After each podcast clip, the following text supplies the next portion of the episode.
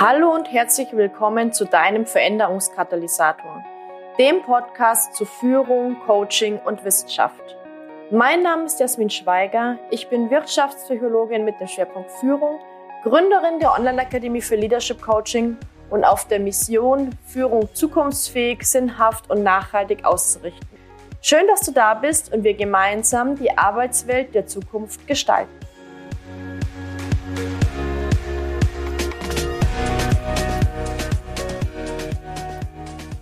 Herzlich willkommen zu einer neuen Podcast-Folge. Heute freue ich mich ganz besonders, den allerersten Interviewgast in meinem Podcast begrüßen zu dürfen. Es ist sozusagen eine Veränderungskatalysator-Premiere. Professor Dr. Axel Koch ist Dekan der Fakultät Wirtschaftspsychologie und Professor für Training und Coaching an der Hochschule für angewandtes Management in Ismaning bei München. Er ist promovierter Diplompsychologe und, weshalb er heute auch hier ist, Experte für Lerntransfer und nachhaltige Veränderung. Dazu hat er die Transferstärke-Methode erforscht und entwickelt. Axel, herzlich willkommen in meinem Podcast. Schön, dass du da bist. Ja, vielen Dank. Bin gerne bei dir und bin gespannt, was du für Fragen mitgebracht hast. ja, sehr, sehr spannende auf jeden Fall. ähm, bevor wir jetzt thematisch einsteigen in das Thema Veränderung, Transferstärke-Modell und wissenschaftlich fundiertes Coaching, würde mich mal vorab interessieren, wie wird man denn Experte für nachhaltige Veränderung? Gab es da irgendwie einen Moment in deinem Leben, wo du gesagt hast, ja, das ist jetzt mein Fokusthema oder hat sich das graduell entwickelt? Also es hat sich tatsächlich graduell entwickelt. Mein Leben nach dem Studium sah ziemlich anders aus. Ich habe Psychologie an der Uni studiert und danach habe ich festgestellt, die Welt braucht keine Psychologen. Und dann habe ich mit einem Kumpel angefangen, uns ja so langsam in den Bildungsmarkt reinzuarbeiten. Wir haben dann angefangen, Lehraufträge zu machen für Bildungsanbieter und so weiter. Und was dann natürlich so über die Jahre des Lehrens und Trainierens äh, deutlich wurde, ist, dass wir guten Mutes die Teilnehmer in die Freiheit entlassen haben und gedacht haben, die werden umsetzen und das wird ein toller Effekt sein für die. Und dann trifft man sie ja teilweise wieder und merkt, na, so viel verändert hat sich nicht oder die haben dann irgendwelche Argumente wie keine Zeit. Also du merkst, Lerntransfer passiert nicht so, wie du das dir als Trainer oder Trainerin wünscht. Und ja, dann war irgendwann ein Zeitpunkt 2006, wo ich gedacht habe, ich möchte mal ein spannendes Buch schreiben. Also ich hatte vorher verschiedene Fachbücher geschrieben und äh, da ich die Idee hatte, ich möchte mal schreiben, was Leute bewegt, habe ich gesagt, ich möchte das Genre wechseln und ein Sachbuch schreiben, was wirklich ein Diskussionsbeitrag ist und pointiert ein Thema in die Welt trägt. Und auf der Suche nach dem Thema äh, kam dann eben heraus, Leute setzen nichts um. Transfer funktioniert mhm. nicht.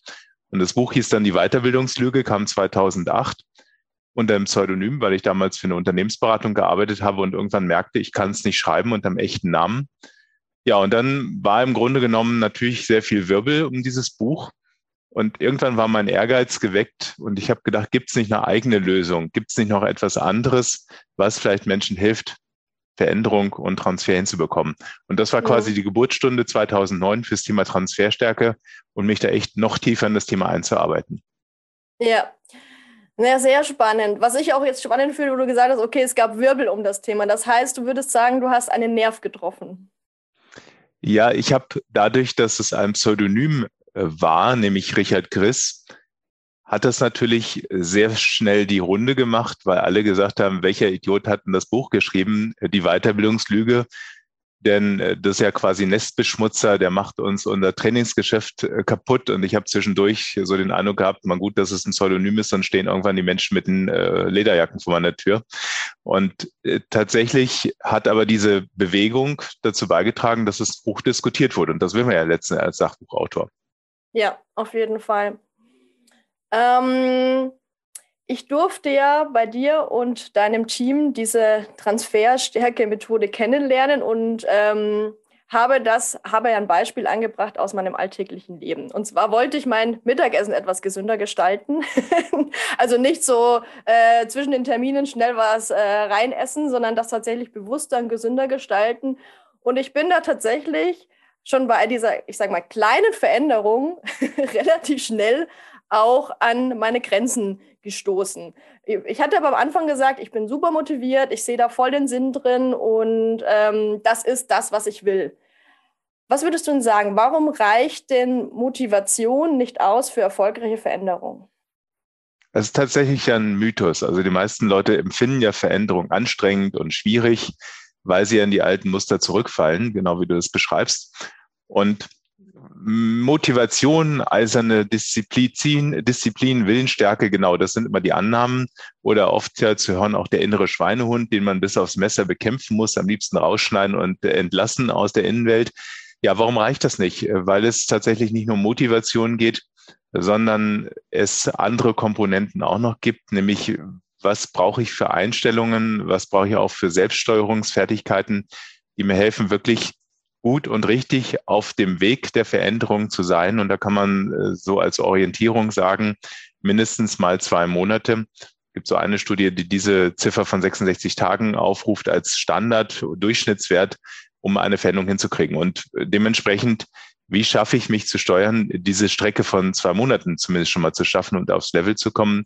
Äh, das ist vielleicht erstmal so der erste Gedanke, warum Motivation allein nicht reicht. Ja, Jetzt war es ja bei mir so, ich meine, das war jetzt ein, ein, Beispiel und ein Thema, wo ich natürlich jetzt selbst sehr viel Einfluss hatte. Wenn wir uns aber den Blick in die Organisation richten, dann spielen natürlich viel mehr Faktoren noch rein. Ja? Ähm, was würdest du sagen, was sind vielleicht neben den individuellen Faktoren im äh, Organisationskontext weitere Faktoren, warum Veränderung nicht so einfach gelingt in der Personalentwicklung oder in der Führungskräfteentwicklung? Also ein Thema, was ja die Firmen oft beschäftigt, ist, dass die Leute erstmal gar keine Lust haben, sich zu verändern. Also Thema Veränderungsbereitschaft, Offenheit für Veränderung. So, wenn ich das jetzt überwunden habe, dieses Tal der Tränen, weil ich vielleicht geschafft habe, den Sinn zu vermitteln, weil ich es geschafft habe, die Leute gut abzuholen, dann kommt im Grunde ja die nächste Ebene, die ich so mit den vier Faktoren äh, des Veränderungserfolgs beschreibe, nämlich ich brauche erstmal ein sehr klares Ziel der Veränderung. Die, dieses Ziel muss sich stimmig anfühlen. Ich gebe da auch gleich mal ein ganz einfaches Beispiel. Dann brauche ich eben diese Grundmotivation, Entschlossenheit, über die wir gerade gesprochen haben. Dann brauche ich äh, eben das, was ich mit Transferstärke beschreibe, nämlich diese Skills, um anzukommen bei Veränderungen und zwar nachhaltig. Und natürlich spielt auch das Umfeld und Zeitressourcen eine Rolle ob ich diese Veränderung schaffe oder ob mich das Umfeld von Menschen und Zeitressourcen einfach immer wieder ins alte Muster zurückdrückt. So, und wenn man sich jetzt vorstellt, es gibt ja sehr stark diese Initiative weg von hierarchischen Führungssystemen, weg von diesem autoritären Führen, ähm, mehr den Mitarbeiter mit seinen Kompetenzen sehen, mehr einbinden, dann sagt sich das leichter. Was heißt denn das morgen im Alltag? Also das heißt ja zum Beispiel, wenn ich jetzt bisher immer als der große Löser vom Dienst mich gesehen habe, dass ich dann Mitarbeiter frage nach Lösung. Also wenn du jetzt die Mitarbeiterin bist, würde ich ja sagen, Jasmin, was meinst du dazu, wie wir das Thema XYZ lösen sollten? Und so, ich stehe da Frage, wieder vom Berg, weil du mich noch nie gefragt hast bis jetzt. ja, ja, du würdest dann wahrscheinlich gucken, wie so ein Kuh auf, Kuh auf der Weide und sagen, was will die, äh, will dieser Mensch jetzt von mir? Äh, hat der irgendwie Drogen genommen? So, und faktisch würde ich ja dieses Entsetzen in deinem Gesicht sehen oder zumindest eine gewisse Grundratlosigkeit. Und das wird ja vielleicht bei mir auch denken, was habe ich getan? So, also die, diese Phase, da muss ich ja durch. Und jetzt geht's ja vielleicht noch weiter, nämlich nicht nur, dass der Mitarbeiter dann fragt, war das jetzt eine Fangfrage? Er wird ja sagen, okay, ich steck mal meinen Kopf raus, wie, wie so eine Schnecke aus dem Häuschen und guck mal, wie es ankommt. Sondern sagt er, ja, ich habe folgende Idee. Mhm. Und dann hm. sagt der Chef oder die Chefin, äh, nee, das geht aber nicht. So, und dieses kleine Mini-Element zeigt, wie schnell alte Muster wieder da sind, auch wenn man guten Mutes ist und den Sinn gesehen hat. Ja, Na, ich finde es ist sehr spannend, dass du jetzt auch diese, ähm, ja, diese, diese äußeren Faktoren nochmal gesondert ansprichst. Ähm, weil was ich zum Beispiel auch immer sage, was natürlich neben individueller Veränderung und, und, und, ähm, und Personal, Führungskräfteentwicklung auch wichtig ist, ist, ähm, ja, Strukturen und Prozesse anzupassen und zwar so, dass, ähm, ich sage mal, erwünschte Veränderung, erwünschtes Verhalten auch wahrscheinlicher wird. Also nicht nur zu sagen, okay, du sei jetzt mal motivierter oder du ändere jetzt mal deine Fragetechnik, ähm, sondern dass wir uns das Umfeld auch nochmal als Gesamtes anschauen. Ja, also da gebe ich dir recht, das ist natürlich zweiseitig. Ne? Auf der einen Seite, was kann die Person tun, um eben Veränderung nachhaltig zu schaffen? Und äh, gleichzeitig kann ich natürlich auch Menschen in bestimmte Verhaltensweisen bringen, wenn ich dieses Umfeld entsprechend verändere. Für mich ist immer der Film Castaway mit dem äh, Tom Hanks, äh, diesem Geschäftsmann, der dann irgendwie auf der Insel landet. Äh, so ein Beispiel, der hat ja vorher nie Feuer hingekriegt. Irgendwann schafft er das, weil das Umfeld ihn zwingt, Feuer anmachen zu können. Und insofern natürlich, wenn ich auf eine Insel ausgesetzt werde, werde ich Verhalten mich äh, Verhalten verändern, weitestgehend. Oder ich sterbe halt. Ja, naja, das stimmt. Das wollen wir nicht. Na, lass uns doch noch mal so ein bisschen reinzoomen in dieses ähm, Transferstärke-Modell, von dem ich vorhin auch schon kurz gesprochen habe. Ähm, vielleicht magst du noch mal ein bisschen genauer erklären, was, was man darunter versteht oder was dahinter steckt. Ja, die Ausgangsfrage war 2009, dass ich überlegt habe, warum gelingt es Menschen besser, nach Trainings und Seminaren ihre Verhaltensweisen zu verändern? Und was ist bei denen so quasi das Geheimnis?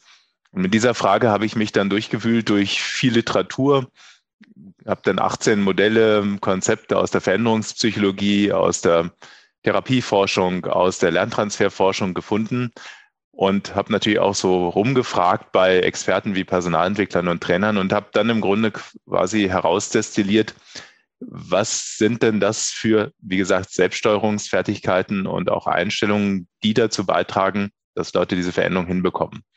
Also ganz klar abgegrenzt von Transfermotivation, weil das ist super untersucht und das ist schon sehr eindeutig, dass das äh, ohne diese Transfermotivation von vornherein ja, hoffnungslos ist. Ja. Absolut. So, und insofern, wenn man sich dann diese 18 Konzepte anschaut, dann habe ich ja rein psychologisch, handwerklich äh, gearbeitet, nämlich einen Fragebogen draus gebaut, versucht, aus diesen Fragen sozusagen die Essenz zu destillieren.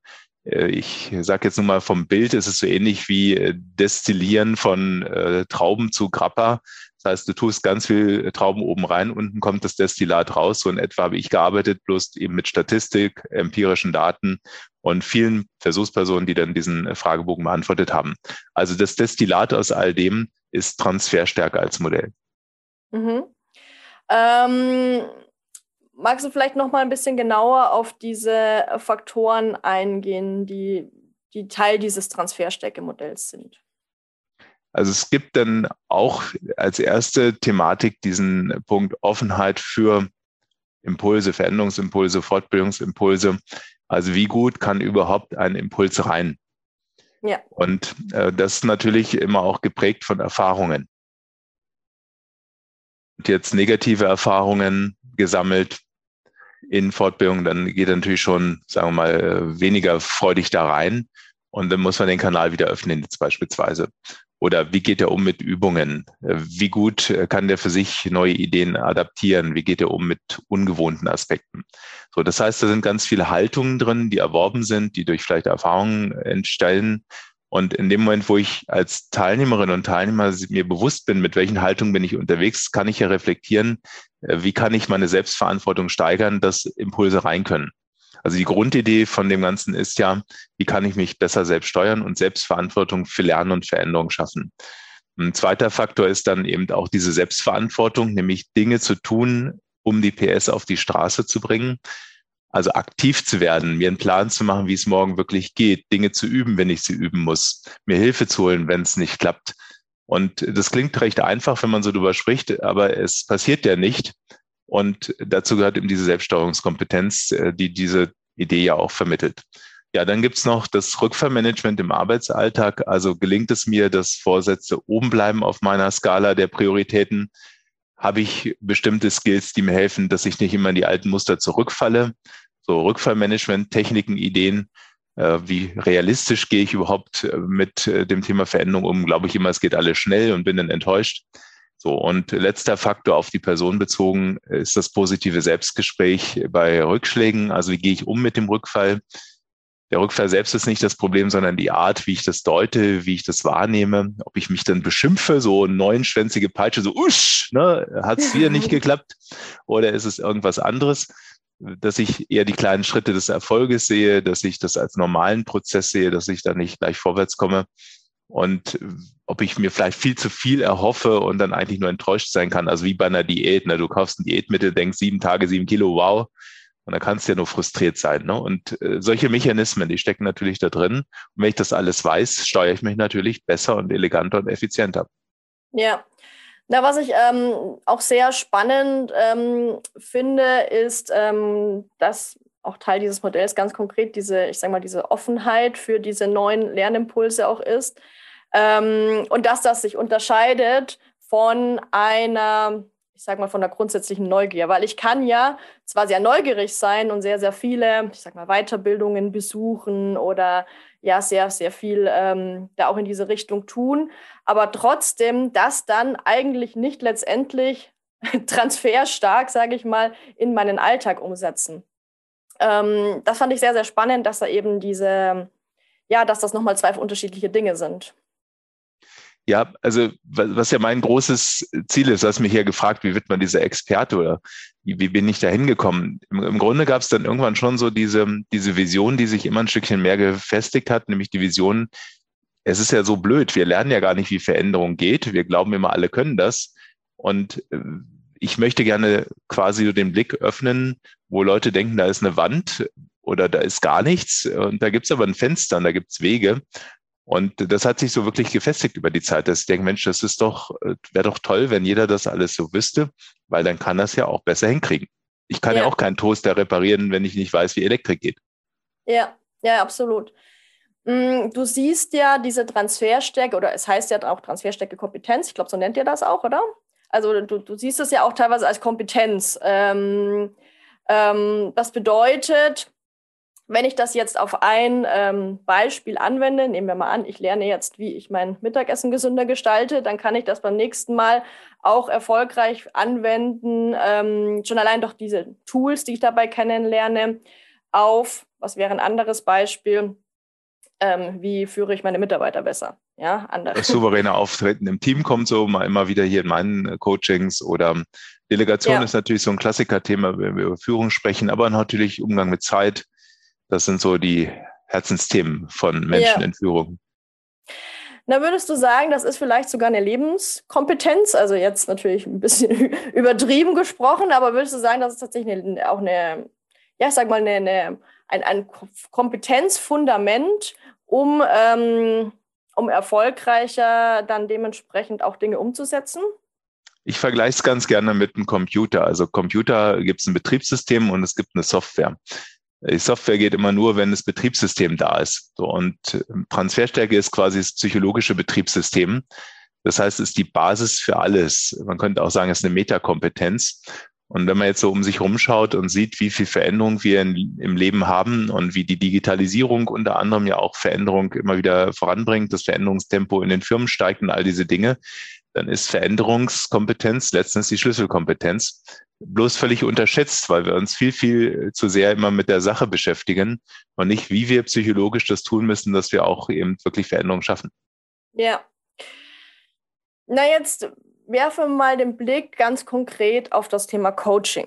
Jetzt nehmen wir mal an, ich bin Coach ähm, und möchte jetzt meine äh, Coaches dabei unterstützen, ähm, die Dinge, die wir gemeinsam erarbeiten, jetzt auch wirklich nachhaltig und äh, langfristig umzusetzen. Wie kann ich denn jetzt diese Erkenntnisse in mein Coaching einfließen lassen? Ja, da kommt ja vielleicht ein Coach, Coachie zu dir und äh, du stellst irgendwie in dem Gespräch fest, dass der seine Probleme im Führungsalltag hat, weil er nicht früh genug Probleme anspricht. Also Konfliktvermeider meinetwegen. So, dann hat er das erkannt und dann habt ihr vielleicht äh, bestimmte Dinge auch besprochen, wie der diese Gespräche führt, vielleicht einem Coaching, aber auch im Training natürlich. Und der Klassiker ist ja, dass der dann rausgeht und ah, jetzt habe ich verstanden, jetzt muss ich mein Bauchgefühl mehr wahrnehmen, dann muss ich vielleicht irgendwie für mich da ins Gespräch gehen und er hat vielleicht die ganzen Techniken auch von dir erfahren. So, und alle glauben, es wird gut. Und jetzt kommt dann die zweite Ebene dazu, nämlich, äh, dass eben dieser Blickwinkel Transferstärke ihm ja nochmal eröffnet, wie bin ich denn so quasi mit meinem Betriebssystem aufgestellt heute? Und nehmen wir mal als Beispiel diesen Faktor Rückfallmanagement im Arbeitsalltag, der oft bei den Leuten nicht gut ausgeprägt ist. Wie gesagt, woher soll es denn kommen, wenn man es nicht lernt? Äh, dann, dann würde er quasi auch durch ein Testergebnis hier sehen, ich, ich priorisiere einfach nicht Veränderung. Ich rutsche immer wieder in meinen Arbeitsmodus rein. Ah, ich glaube, es geht, geht mir mal alles zu langsam. Ich unterschätze den Aufwand. Oder ich falle auch immer in die Muster. Ich weiß nicht, wie ich das steuere, dass ich frühzeitig daran denke, dass ich es ja anders machen möchte. So, und in dem Moment, wo, wo ihm klar ist, diesen Menschen, das sind die Risikofaktoren und dir als Coach ja auch das klar ist, hast du ja eine ganz andere Ebene, nämlich kannst du am Betriebssystem Hand anlegen und sagen, pass auf, wenn du da dich besser steuerst, kannst du in Zukunft, egal was kommt, das auch besser hinkriegen. Und dann wäre man zum Beispiel bei so einer Technik wie dem Rückfallmanagement, wo ähm, diesen Menschen klar wird, was sind Vorboten, die mir zeigen, dass ich in diese alten Muster reinrutsche, bevor es zu spät ist und was tue ich, damit es nicht passiert. Ja, ähm, was ich auch sehr spannend daran finde, ist, dass man es tatsächlich, so wie du es jetzt beschrieben hast, natürlich so in, in der 1 zu 1 Arbeit einsetzen kann, was ich jetzt auch schon einige Male machen durfte. Ähm, und auf der anderen Seite, ähm, ich aber auch in Gruppenprogrammen, Gruppenworkshops mit diesem Konzept arbeiten kann. Wie, übertragen wir es mal auf diesen Gruppenkontext. Was würdest du sagen, was ist da vielleicht nochmal ein bisschen anders? Im Vergleich zu einer 1 zu 1 Arbeit, wo ich natürlich sehr individuell arbeiten kann mit diesem Modell. Also nehmen wir das klassische Training, dann gibt es ja oft auch hinterher eine sogenannte Lerntransfereinheit, die Trainerinnen und Trainer dort einbauen. Und da ist zum Beispiel ein guter Saatkorn, so eine Idee vom Rückfahrmanagement von dieser Technik äh, zu säen.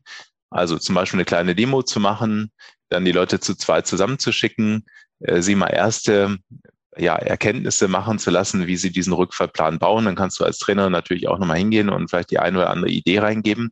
So, also da sähst du überhaupt den Gedanken, dass es Vorboten gibt. Da sähst du überhaupt den Gedanken, es gibt eine Technik. Da sähst du den Gedanken, es hat nicht nur was mit Motivation zu tun, ob du ankommst. Allein das finde ich schon einen großen Wert. So, und wenn du dann mehr Zeit hast und auch mehr Prozess dran packen kannst, dann kannst du sagen, okay, schickt mir im Nachgang mal den Rückfallplan, den ihr euch gebaut habt. Ich gebe euch ein Feedback, wo es vielleicht knirscht. Oder geht zusammen in einen Lerntandem und coacht euch die nächsten acht Wochen selbst, dass ihr diesen Rückfallplan aktiv bearbeitet. Und wenn es nicht klappt, fragt mich als Trainerin. So, also gibt es verschiedene, verschiedene Dinge oder kannst ja auch machen, dass du den, den, Leuten noch ein Handout gibst und äh, die dann nochmal damit anleitest, wie sie weiterarbeiten. So, und allein das ist ja schon mehr, als was man sonst so macht. Ja, auf jeden Fall. Mm, was ich jetzt immer wieder auch so im Austausch mit ähm, meinen Kunden, Kundinnen, aber auch, ich sage mal, generell Interessierten am Thema Coaching äh, mitbekomme, ist ähm, ja, dass so dieses sehr wissenschaftliche Coaching ähm, was ja sehr strukturiert ist, also das, was du jetzt beschrieben hast, ist ja ein strukturierter Prozess, auch immer wieder stark in Frage gestellt wird. also mir brauchst du es nicht erzählen, aber ähm, trotzdem würde ich gerne nochmal mit dir über dieses Thema sprechen. Was ist der Wert des wissenschaftlich fundierten Coachings? Ähm, also stimmt es, dass man sagt, okay, jetzt da geht das Herz verloren, ähm, der, der, Kopf alleine reicht hier nicht, da ist noch viel mehr, was die Wissenschaft nicht erklären kann. Was zeichnet deiner Ansicht nach dieses wissenschaftlich fundierte Coaching aus und warum brauchen wir das? Also wissenschaftlich heißt ja erstmal, dass jemand sich die Mühe gemacht hat, genauer zu gucken, ob bestimmte Annahmen systematisch auch so eintreffen und dafür Daten sammelt. So, also wenn ich jetzt sage, ganz klassische ja, wissenschaftliche Evaluation, wenn ich A mache, kommt B raus, dann findest du ja im Alltag oft so, das nennt sich so schön Laienpsychologie, dass die Leute glauben, wenn ich ein Beispiel bringe oder eine Success Story, das ist ja so ein gern genommener Mechanismus, ähm, A hat es gemacht und ist erfolgreich, dann glauben wir, dass das immer so ist. Das ist Laienpsychologie. So ist nichts Schlimmes, aber tatsächlich ist da halt kein Zusammenhang. Das ist so ähnlich, als wenn ich äh, sage, bei Corona hilft, äh, wenn ich Gras esse. Also nicht das zum Rauchen, das fällt mir gerade so ein, sondern natürlich das auf der Wiese. Und äh, faktisch ist es dann aber auch so. Manchen hilft das vielleicht überraschenderweise, aber du weißt nicht, ob es am Gras gelegen hat oder das der ist, zufällig Das ist der Grund, warum Kühe ne? kein Corona kriegen. genau, also merkst schon, ich trifft ab. Aber faktisch ist es so, zurück äh, zu den ernsten Worten der Wissenschaft. Nein, äh, faktisch ist es ja dann so, du möchtest mit einer gewissen Sicherheit haben, dass bestimmte Effekte eintreffen. Das ist eigentlich der, der Wert von Wissenschaft. Und das, was ja viele Leute bei Wissenschaft denken, das sind so verknöcherte Typen, äh, bei denen du im Grunde schon sofort in tiefe Trance gerätst. Und ja, das ist so. Also mein Ansinnen war immer, dass das nicht so äh, passiert. Manche sagen, äh, mich hätte Journalismus, den ich Jahre in meinem Studium gemacht habe, ein Stück geschützt, so einer zu werden von äh, Korthosen tragender Psychologe. Aber faktisch, ich weiß noch von Vorlesungen, wo Ratten durch Labyrinthe gescheucht wurden und wo wir alle in einen tiefen Umzustand gerutscht sind. Also das Problem ist ja, es gibt Assoziationen zur Wissenschaft. Und ähm, mein Ansinn ist zumindest immer, dass ich natürlich schaue, wo gibt es Dinge, die, die funktionieren und wo man wissenschaftliche Zusammenhänge hat aber dann das anwendungsorientiert und gut verständlich wieder rüberzubringen und auf eine plakative Weise, wenn es dann irgendwie möglich ist. Und so habe ich jetzt ja auch mein aktuelles Buch geschrieben, das, dieses äh, Logbuch Gewohnheiten nachhaltig verändern, weil ich wirklich gesagt habe, da kann viel Tiefe hinter sein, aber es muss leicht sein zu verstehen und wie so ein Workbook funktioniert. Ich glaube, das ist an sich das, worum es geht. Ja. Ähm, als wenn ihr dann sagt, okay, äh, hört sich alles gut an. Ich habe aber bis jetzt vielleicht noch nicht so viele Berührungspunkte mit dieser wissenschaftlichen Vorgehensweise gehabt oder ich habe vielleicht bisher noch gar nicht so hinterfragt, ist denn das, was ich im Coaching tue, auch ähm, ja, wissenschaftlich fundiert mit all den Aspekten, die du gerade beschrieben hast. Wie kann man denn da langsam rangehen? Also wie, wie, wie kommt man rein, ähm, um zu sagen, ich möchte das jetzt vielleicht noch mal ein bisschen fundierter aufstellen? Was würdest du da empfehlen? Also die Menschen, die bei uns an der Hochschule Psychologie oder Wirtschaftspsychologie studieren, die durchlaufen im Grunde diesen Prozess, den ich jetzt auch sage, nämlich ein akademisches Studium hat ja immer die Idee, schau dir eine Studie an oder schau dir an, ob was, was hinter so einem Konzept steckt.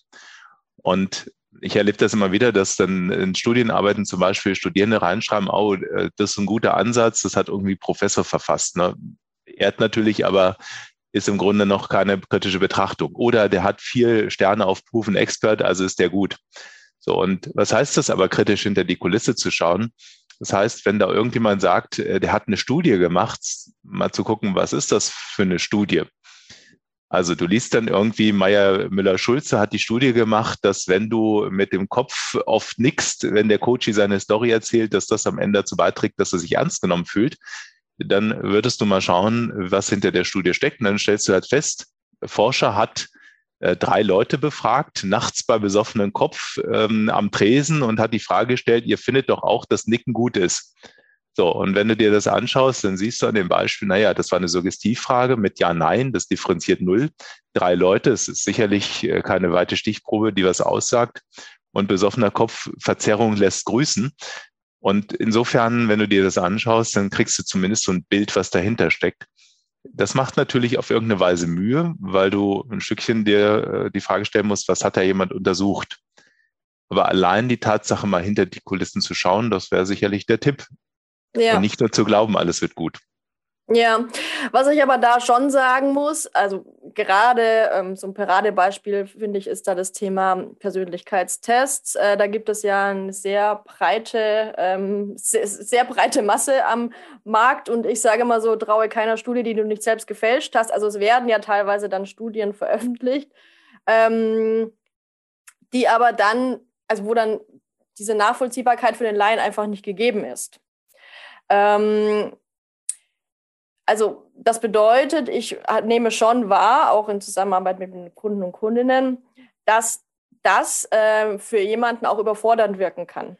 Es, ähm, es, ist es, muss ich direkt, äh, ja. direkt äh, sagen, ja, das ist überfordernd. Also ich erinnere mich noch sehr schön an, an, an ein Modul, was ich mal unterrichtet habe. Da ging es so um Persönlichkeitspsychologie und, und Tests auch. Und da habe ich ein paar wissenschaftliche Tests gebracht, aber auch ein paar von den Standard, äh, die da am Markt sind. Da gibt es ja auch ein paar schöne bunte so. Und es ist wirklich genau wie du sagst, die, die schön luftig gemacht sind, die bunt wirken, die plakativ sind, die einfach sind, die, die kommen immer besser weg. Die sind halt vermarktungstechnisch schlauer auf, aufgebaut. Und ich sag mal, die, die hardcore-wissenschaftlichen Persönlichkeitstests, die vielleicht wirklich messtechnisch über Jahre validiert sind, wo zum Beispiel eine Ruhr-Universität in, in Bochum, glaube ich, sitzen die, wo die sagen, wir sind acht, neun Jahre mit Validierung beschäftigt. Das versteht keine Sau. Und die sehen auch nicht so schick aus. So. Und das ist, glaube ich, so dieses typische Thema, warum die nicht so gut funktionieren, Und ich kann jetzt nur für mich sprechen. Ich, ich versuche halt wirklich immer diese Mitte zu finden zwischen auf der einen Seite gibt es irgendwo Fakten, die es gibt und gleichzeitig wünschen sich Menschen Einfachheit, Plakativität, ein bisschen bunt und unterhaltsam, ein bisschen ja, leicht zugänglich das Ganze zu machen und trotzdem kann ja Substanz dabei sein. Und äh, das beißt sich manchmal, weil es natürlich Wissenschaftler gibt, die sagen, nee, so, so arbeite ich nicht. Ne? Da ist ein ganz anderer Mindset hinter. Ja, absolut. Ähm, na, lass uns doch mal alles zusammenbringen. ähm, was wären denn jetzt übergreifend so deine, sag mal, auch etwas plakativ, deine Top-Tipps für. Ähm, Kochrezepte quasi, ne? Ich heiße ja Koch. Nein. Nein, keine Kochrezepte, aber ich sag mal, deine, ja, so deine, was, was man machen kann, um tatsächlich jetzt Coaching nachhaltig und fundiert aufzustellen. Also, was sind so, ähm, so die ersten drei Dinge, die, die man vielleicht ähm, ganz gut schon mal angehen kann oder umsetzen kann, wenn man bis jetzt noch wenig Zugang dazu hatte? Also ein wichtiger Punkt ist sicher immer das Thema Auftragsklärung, Bedarfsanalyse, gucken, wo ist wirklich eigentlich äh, der Weg äh, und wo soll der hin bei dem Coaching. Das hat ganz viel mit Zielklärung zu tun, mit Zielstimmigkeit, mit Klarheit und wenn es um Veränderung geht, äh, sich auch nicht leicht den großen Berg zu nehmen, sondern Veränderung ist eben keine Tür, sondern es ist eher eine Leiter, zu schauen, was ist so der nächste kleine Schritt auf einer Leiter, der hier Menschen weiterhilft. Wenn ich an der Stelle das schon mal gut mache, dann verändert sich ja erfahrungsgemäß so oft das Thema, mit dem jemand kommt oder das Problem, mit dem jemand kommt. Und dann ist das aber auch ein Zeichen für einen guten Prozess, weil es diese Fokussierung ausmacht, was ist wirklich der nächste Schritt, der diesen Menschen in diesem Thema weiterbringt. Ja, was ist noch ein, ein wichtiger Tipp? Ich bin ein Freund vom lösungsorientierten Ansatz, von der lösungsorientierten Kurzzeittherapie so als Konzept. Und es ist ganz oft, dass die Leute sehr viele gute Lösungen in sich drin haben, aber nicht diesen Zugang zu, diesen Dingen.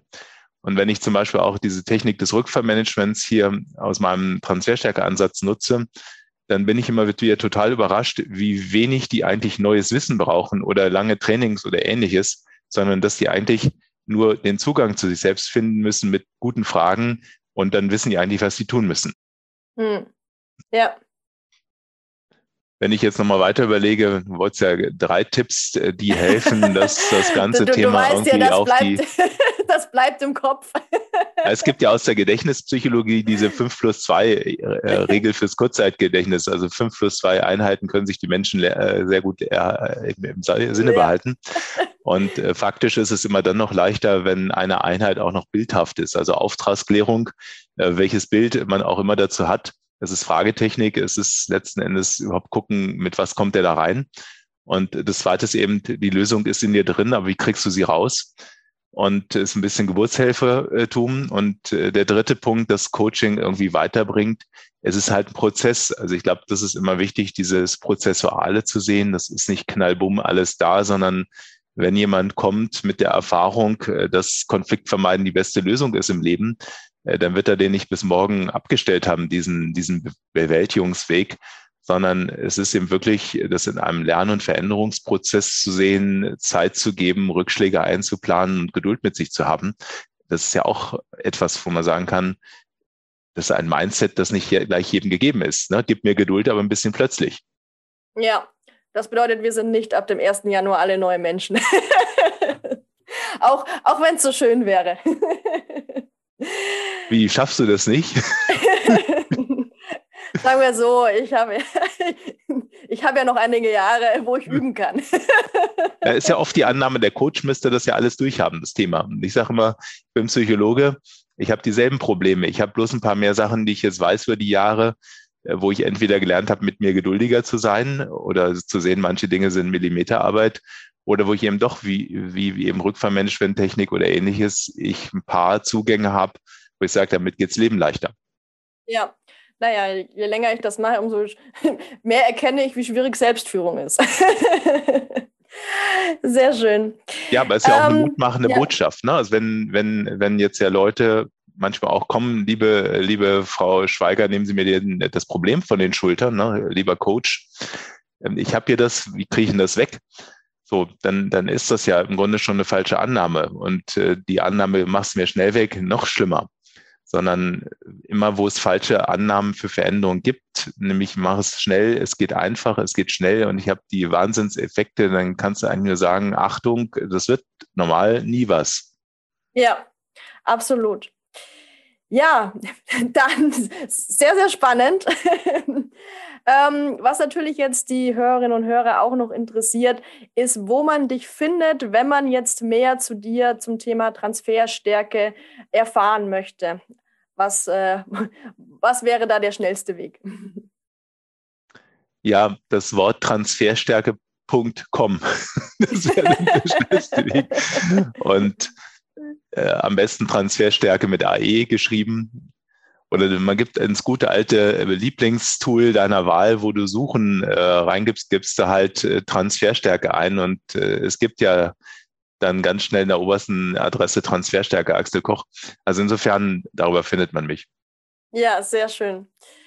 Und wir haben natürlich in den Show Notes auch nochmal alle Links verlinkt. Das heißt, wenn jemand nicht suchen möchte, dann einfach in den Show Notes schauen und dann gleich direkt klicken.